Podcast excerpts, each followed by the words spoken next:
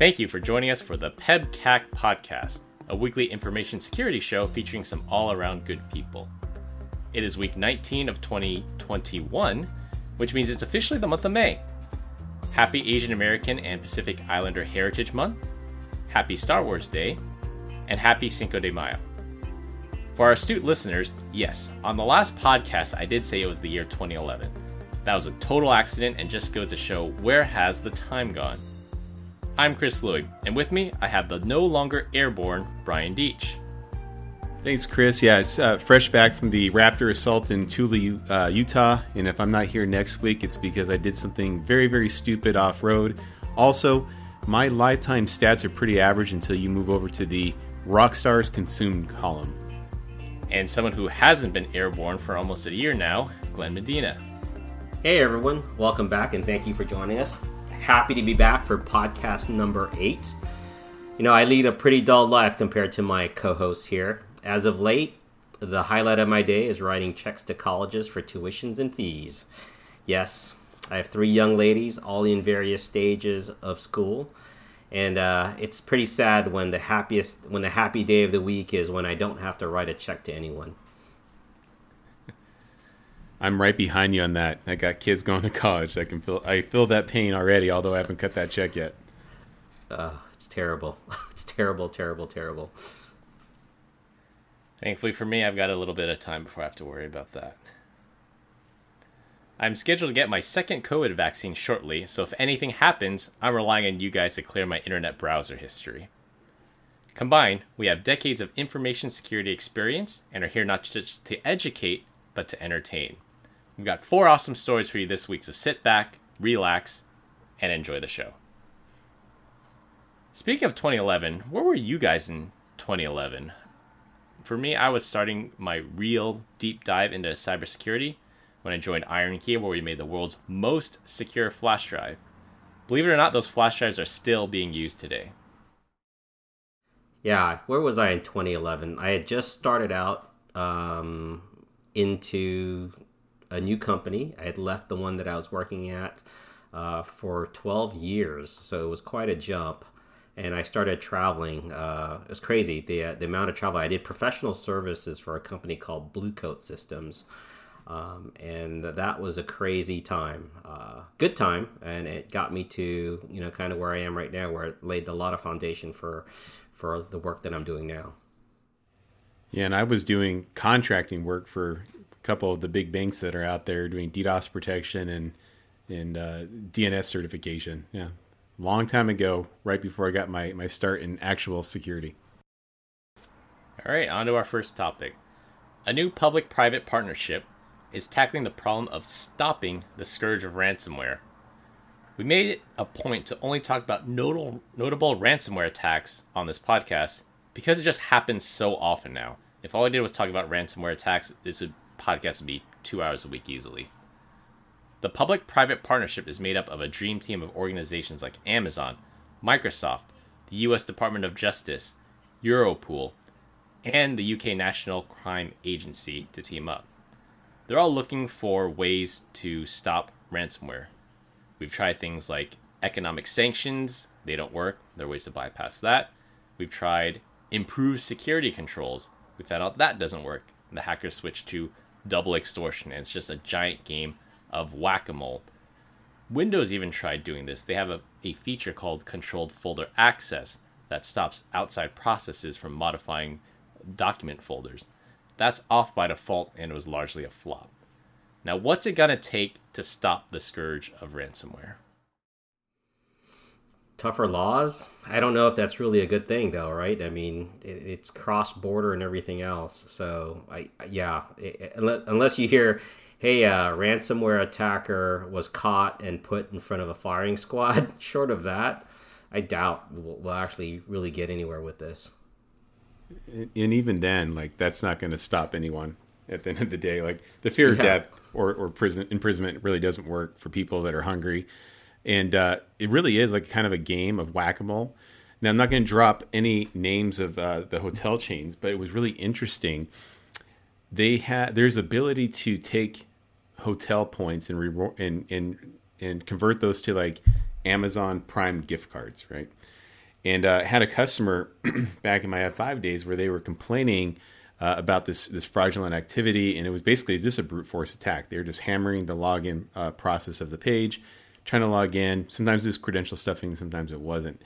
And by the time we had mitigated the login page and stopped that that attack from happening, they went ahead and then started attacking the mobile application. Right, like it was lucrative enough for them uh, to to uh, go after it, so it, it, straight up didn't stop them. And it was to the degree where it had been going on for probably 18 months to the to, and the amount was somewhere between five to seven thousand dollars a month is what it was costing this hotel chain. So then we went back into it, and then you know you, you look at a browser that's easy to stop, uh, you know, uh, scripts from banging against the door and stuff like that. But when you get into uh, you know the mobile application security is not really top of mind and so doing stuff like you know inserting some client-side javascript to determine if it's a user or not doesn't always work. So you had to get creative in that.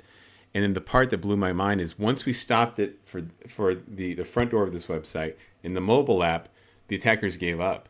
And then about four days later, another hotel chain called me saying, "We are being brute forced and we can't stop it." So the the attackers are just like, "I'll start here and I'll move around," and it doesn't matter. Like there was there was no recourse by any means, right? Other than just stop you know stop the bleeding. But these guys, or girls, you're just bounce from website to website and keep hounding it for as long as they can. I think the analogy of like car thefts and you know convenience store thefts, they always say you don't have to be 100% secure. You just have to be a little bit more secure than the than your neighbor and then they'll go after your neighbor. That might be the case here that you create enough security around yourself to make yourself a less attractive target because like you said this is it's not going to go anywhere. It's going to continue. Security researchers will make it harder. The attackers will pivot. They'll find something new and novel to do. And it's just all about making yourself either a less attractive target or just containing that blast radius. How can i know that i will get breached? But how do i limit the scope of that breach? How do i limit what what they're able to access and what they're able to damage? On to our next topic as a follow up to last week's story about Apple's shift to an opt in model for cross app advertising tracking, we 100% expected companies like Facebook to push back since their entire business model is built on selling tailored advertising. For example, if I wanted to target a mattress ad to 21 to 25 year old males recently graduated from college or university in the Chicago area and just moved or looking to move, I would immediately go to Facebook or Google. And that's because those companies, number one, they built their entire business on selling these ads. And number two, they're gigantic data collection and data analytics firms that I can't go to basically any other advertiser. I have to go to one of these advertisers to get such tailored access to this demographic that I'm, I'm looking for. As a result of that, Facebook and Instagram, in with their their apps on the iPhone, they started showing alerts to users that that say, "You're going to get a choice soon. You're going to either have to allow cross app ad tracking, or you're you're going to have the ability to block it."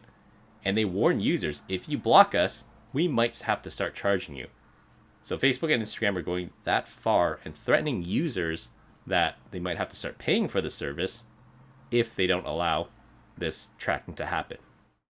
Yeah, it's an interesting uh, discussion. You know, it's it, we were it's kind of odd. We were I was talking with my family about this uh, at dinner last night, where I was talking about uh, this exact thing where we could turn off, or I was going to show them how to turn off cross ad tracking um, on their phones in order to um, to, uh, to to stop that. And my youngest, uh, she was like uh, yeah, that's yeah, it's kind of weird, right? The fact that I could be talking on, you know, with my friends and my phone's not even on and I start looking at shoes because we're talking about uh, a certain shoe brand.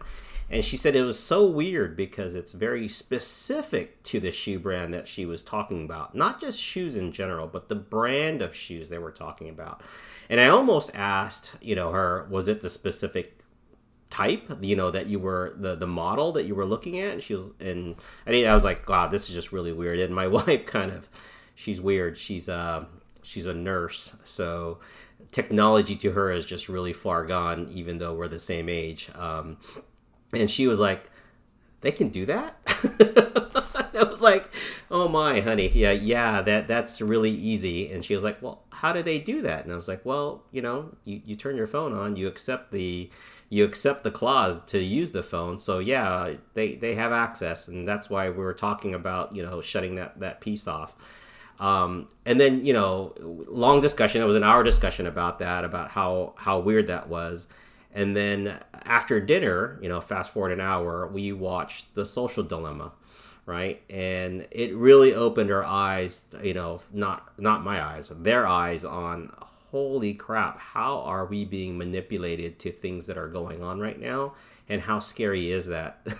So one of the things that we walked away from you know last night's uh, last night's conversation was we really need to shut our phone down. I mean like turn it off at times when we're eating dinner um, and start limiting our time on some of these social network aspects to maybe you know three hours a day and really get to the point where this stuff is you know when it's important enough that you know the ding on our phone makes us happy we've got to stop that, right? And because we're being advertised to for you know for for a lot of this stuff. So yeah, great conversations last night. I, I, I need to go forward and I need to send them the link to this, Chris. Thanks for putting that out on how to shut down cross ad um, advertisement.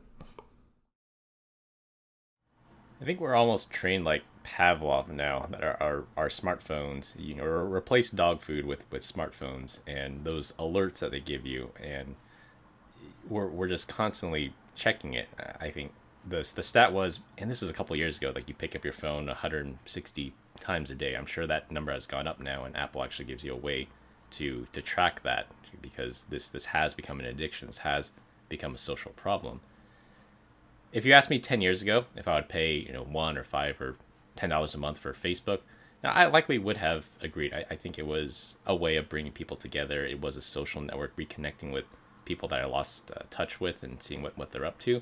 But after all the Cambridge Analytica debacles, the repeated failures to remove abusive and harassing content, and Facebook intentionally amping up tensions politically, uh, Glenn, nice shout out on, on the social dilemma on Netflix. Go definitely do go watch that if, if you haven't already. It's it's really eye opening. I'd rather delete them than than pay for them. I, am on the same page as you guys. Like I, am like Django Unchained up in this mofo, right? I'm gonna sign my own freedom papers. No more social media. Let's go. And uh, you know, good call out as well on Social Dilemma. We watched that as a family, and I used to be of the mind like, hey, maybe I just I should get like a Faraday cage, throw our phones in there. But Glenn, you hit the nail on the head. We should turn it off and uh, reverse engineering um, the the social media app uh, TikTok.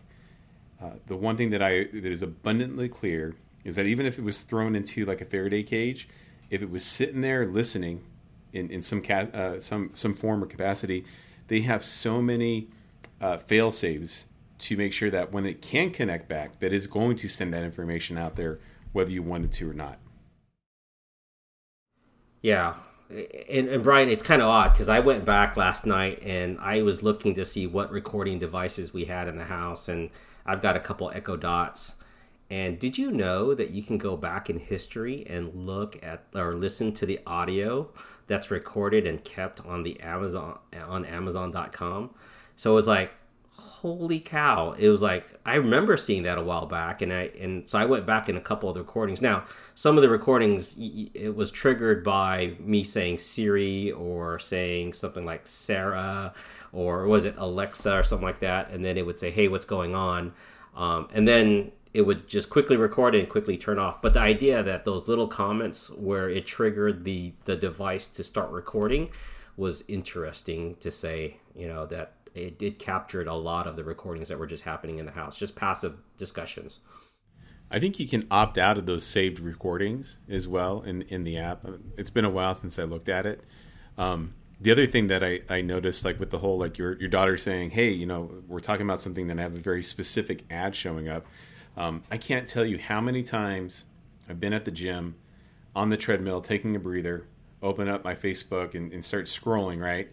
And I was blown away one time where the guy behind me showed up showed up as a person I might know, due to the proximity of us. I have no idea who Homeboy was, but it came up in my feed, and I, now I'm like, I'm thinking about this. It's only a matter of time before uh, the the people that I was out four wheel driving with that are complete strangers to me are going to probably show up in my feed, right? And that's this again, it's proximity, and they're just going to start suggesting things. Yeah, Brian, I, I, have a really similar story. We uh, it was probably two years ago at our, our sales kickoff, and we, we have a, a colleague here that I, I I know of him. I talked to him, but I've never texted him. I don't have his number in my phone book, and I never really interact with him. I don't even really email him. And we went out to dinner maybe two of the nights we were out at, at sales kickoff, and then um, sure enough, on the third night, he shows up as somebody who I might know on Facebook, and I had no other interaction with him on my phone whatsoever. We communicated through a, a mutual coworker, and I think that was probably the breaking point for me. It's just all right, I gotta get this app off my phone. I'm being tracked. This is really creepy, and I don't get enough benefit out of it to allow them to, to, to keep tracking me. Glenn, did anyone in your family have the attitude of like, so what? Like, I just want to be able to go on Snapchat or or uh, TikTok or Instagram?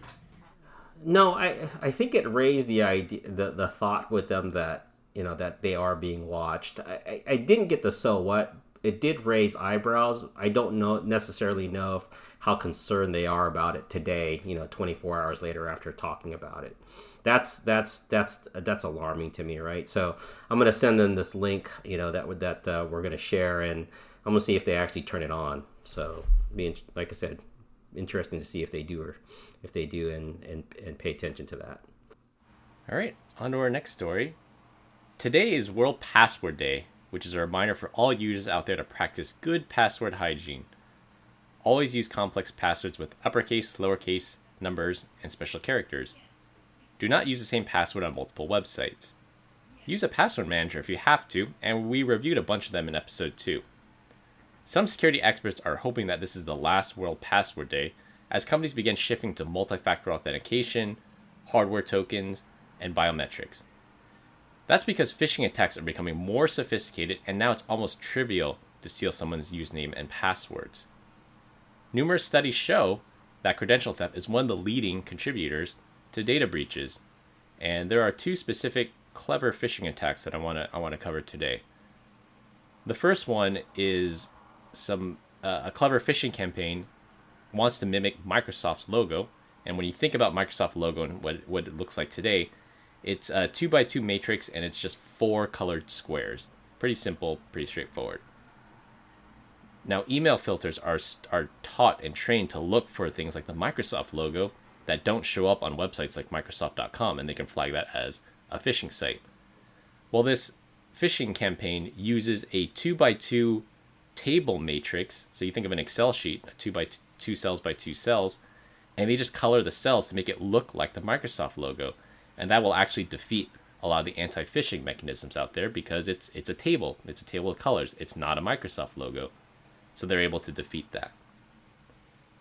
The other technique is to use uh, HTML5 iframes, where if you're on a website and they have a login with Facebook button, you can click that login with Facebook button and a very convincing Facebook login prompt shows up, and you think it's a new window, and you think that's leading to Facebook.com, but it's actually an iframe on the same web page that's tr- that tricks a user into thinking it's a separate window, but it's actually the same window.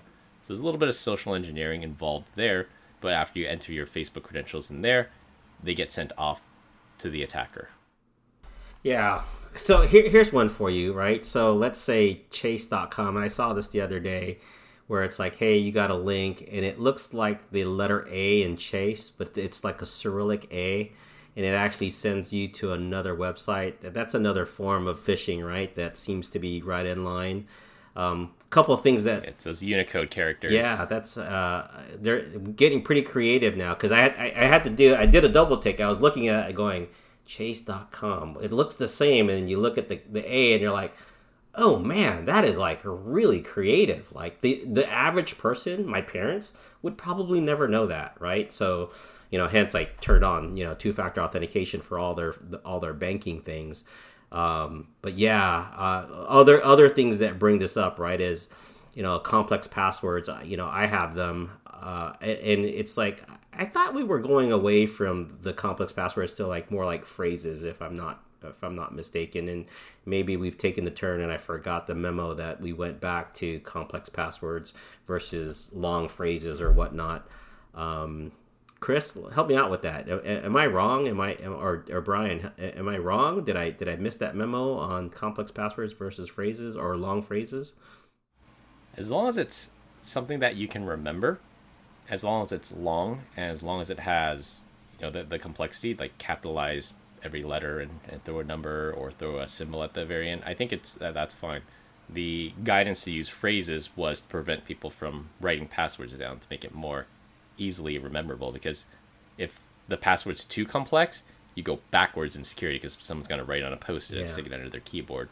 Yeah, And, and people are going to be a little predictable with the phrase, right? We're going to, if it's the letter H, we'll substitute that with the letter four. The I's will be a bang, and so on and so forth. I think uh, one of the cooler things that I've seen recently, and it made me think of like my dad trying to send me like an attachment where it's just like it's the it's the file path to the image, but it's not actually the attimi- the image attached to the uh, uh, to the uh, to the email. And it's one where C colon backslash user. yeah, yeah. but the the attackers have in oh, this is this was kind of crazy. So the attackers have done this thing where I will so in in the body of the email they're going to put a UNC file path there. Now your browser if it's on Windows, it's going to say it loads it up and it's going to say, "Oh, I need to go ahead and retrieve this file." So the U, uh, the UNC is like to some IP address going to briandeach.com forward slash blah blah blah.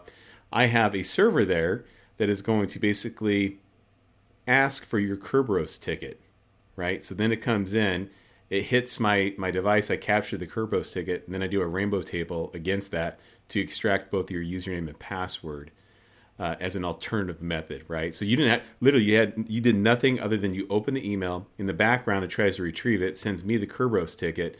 I bang against that in the background. Meanwhile, you didn't really do anything malicious at all. Microsoft fixed this in in Office 365, but I have to venture a guess that there's probably some other clients out there that are susceptible to this type of attack. And again, that relies on people updating their software, which is the old argument software on my computer versus software in the cloud. The cloud's always updated, it's always got the latest security patches. Software on the computer has to be manually patched, and you have to have a good patch management uh, system. And some users will just click delay, delay, delay until you just force them to reboot, and then they get all mad because you rebooted and they were in the middle of something, and it says, "Hey, you could be secure or you know you could be productive." Does anyone else get like violently mad like when you log into like an IoT device and it's like, "Would you like to update?" Yes, I would like to. Like, I don't even want to be prompted. I just want you to do it in the background. You're an Epson printer. You mean nothing to me. Just stay up to date and call it a day. Same thing with like the, some of the, uh, the the smart TVs. Like, just do it. Like, don't waste my time. and, and by the way, do it when I'm not trying to watch TV or print something off. Yeah, exactly. yeah, I think that's the problem and what what people fear because auto updates by default. That's a good thing because things will stay secure, and there's always what people call the tyranny of default. If I have to go out and grab an update, I'm just never gonna do it. Like Yeah. like we're a little more conscious of, of things like that. I update my NAS, I up- update my router, I update my computer, but a lot of people don't. Yeah. And you'll go to someone's house and the router will be on a firmware revision like five years old. And, oh, I didn't know I was supposed to update. yeah, Uh, so there's there's definitely that that tyranny of the default there, uh, but but that's why it's not on by default. If it is a router and I'm in a in a Zoom meeting, I don't want this thing rebooting in the middle of my my customer meeting. Uh, I like to have it a time and a choice, but maybe having scheduled hours that I think that'd be a good compromise. Yeah. Hey, just going back to biometrics, right? Right. I, I just want to go back. So he- here's here's an issue that I have. The iPhones now have a biometric where you can look at your look at your face and you register your face. So I've got three daughters, right? Three daughters. I, I put four, but three kids. Um, child one has biomet. They all have biometrics set up. Child one and child two. Child two can open up child one's phone with her face. Child three can open up child two's phone with her face. And I, I can't remember if, and I think one can open up three. So it's kind of this tag team where they all do. And what's what's even funnier than that is that my phone will be on the desk and my my wife will be like, "Hey, can I use your phone real quick?" And she'll take my thumb while I'm sitting there and just push it against the phone and unlock my phone.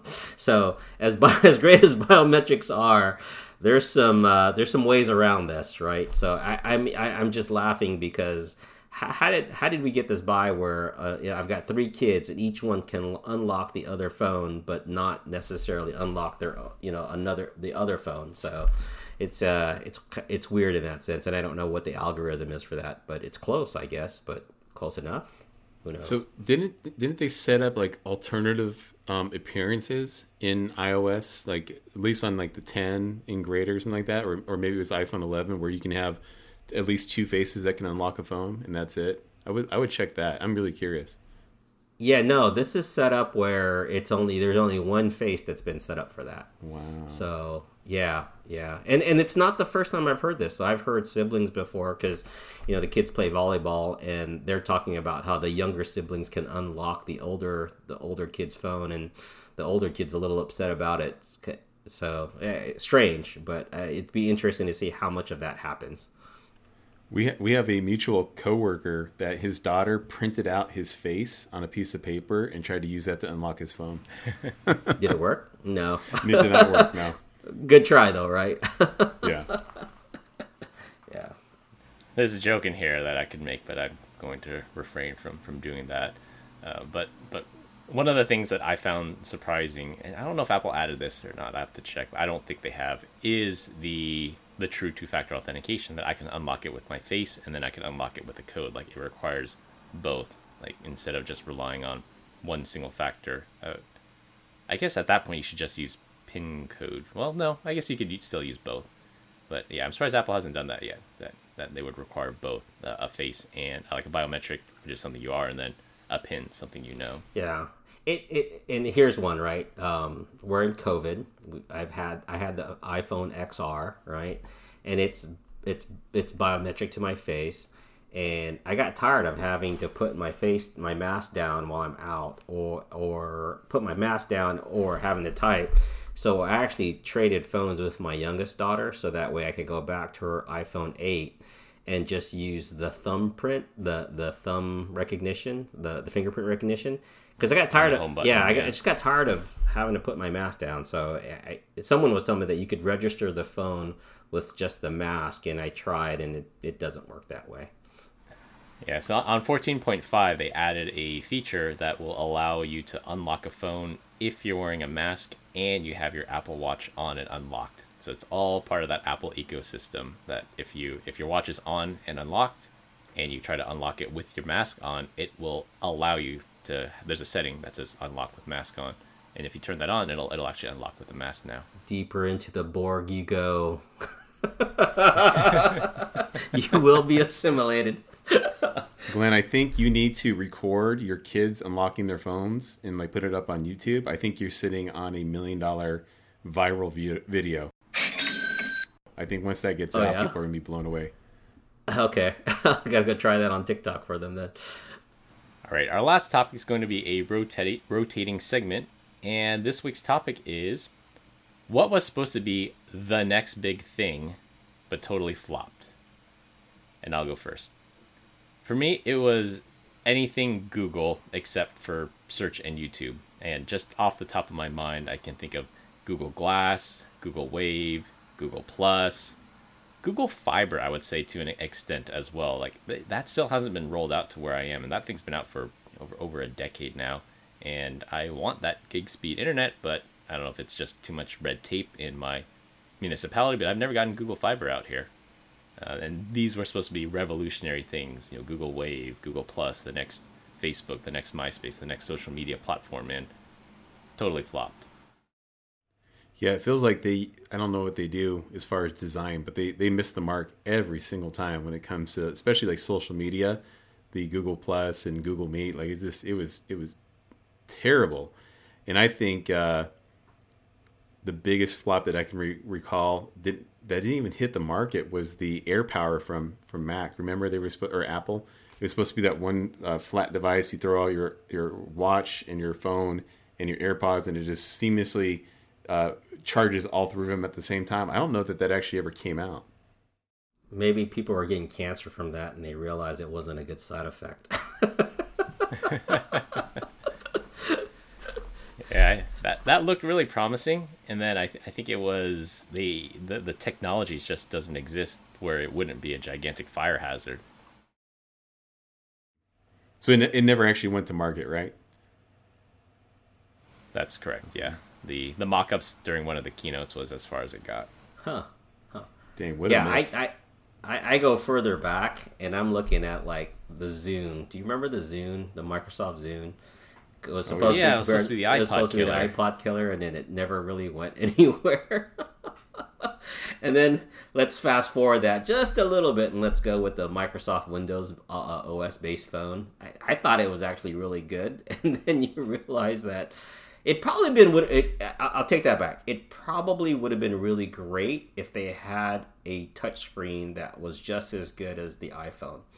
And I think that's where they really missed the mark is they they used cheap products, which um, didn't allow it to succeed or didn't give it a chance to succeed. So, yeah, My brother-in-law still has the a a Microsoft Zune. He's got the video one to this day. He he got it when he was deployed in Iraq, and I mean it's it, it's still I can't believe it still works. But yeah, it- he goes it's one of my favorite devices. I it's almost like the the buy it for life. He might be the only person in the world that still uses a Zune.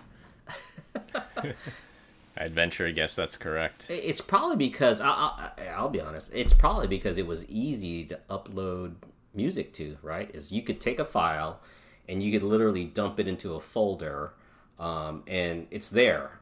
Whereas you know, if you look at the the iPods of uh, you know of of that time, it was like, oh, I got to use this application. Oh, I've got. It gets encoded, and then all of a sudden, where is this music? It's disappeared somewhere on the device.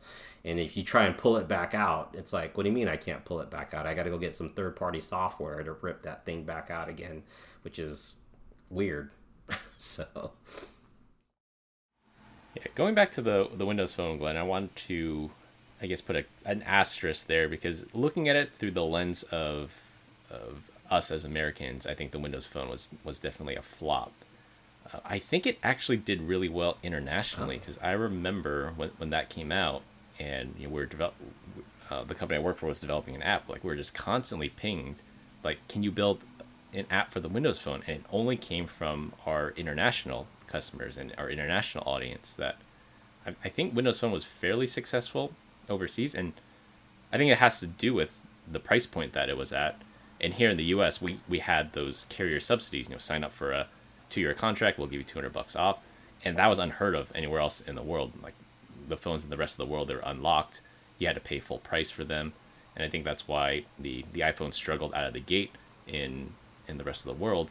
But I think Windows Phone actually did fairly well internationally, and our international listeners can confirm that for us or not. yeah, I mean, you go back to the price of a phone now. There's there's hardly any more subsidies for them, and you're, you I mean, we're spending six, seven, a thousand dollars, twelve hundred dollars for a phone, and some people are swapping these things out every year, every two years. I can't do it. No, I, I'm tapping out right now. I, that's why I've got a an iPhone eight. so Yeah, it must be nice to be able to swap phones every year. yeah, Brian, how does it feel? Oh boy, I don't uh, swap phones every year. I stopped. Uh, shoot, I think I went from the the ten to the twelve. I, I skipped a generation there, or a couple generations. There's the ten and then 10x, right? Yeah, so I waited a little bit. I got tired of re-upping all the time. It was wasting money for a different color.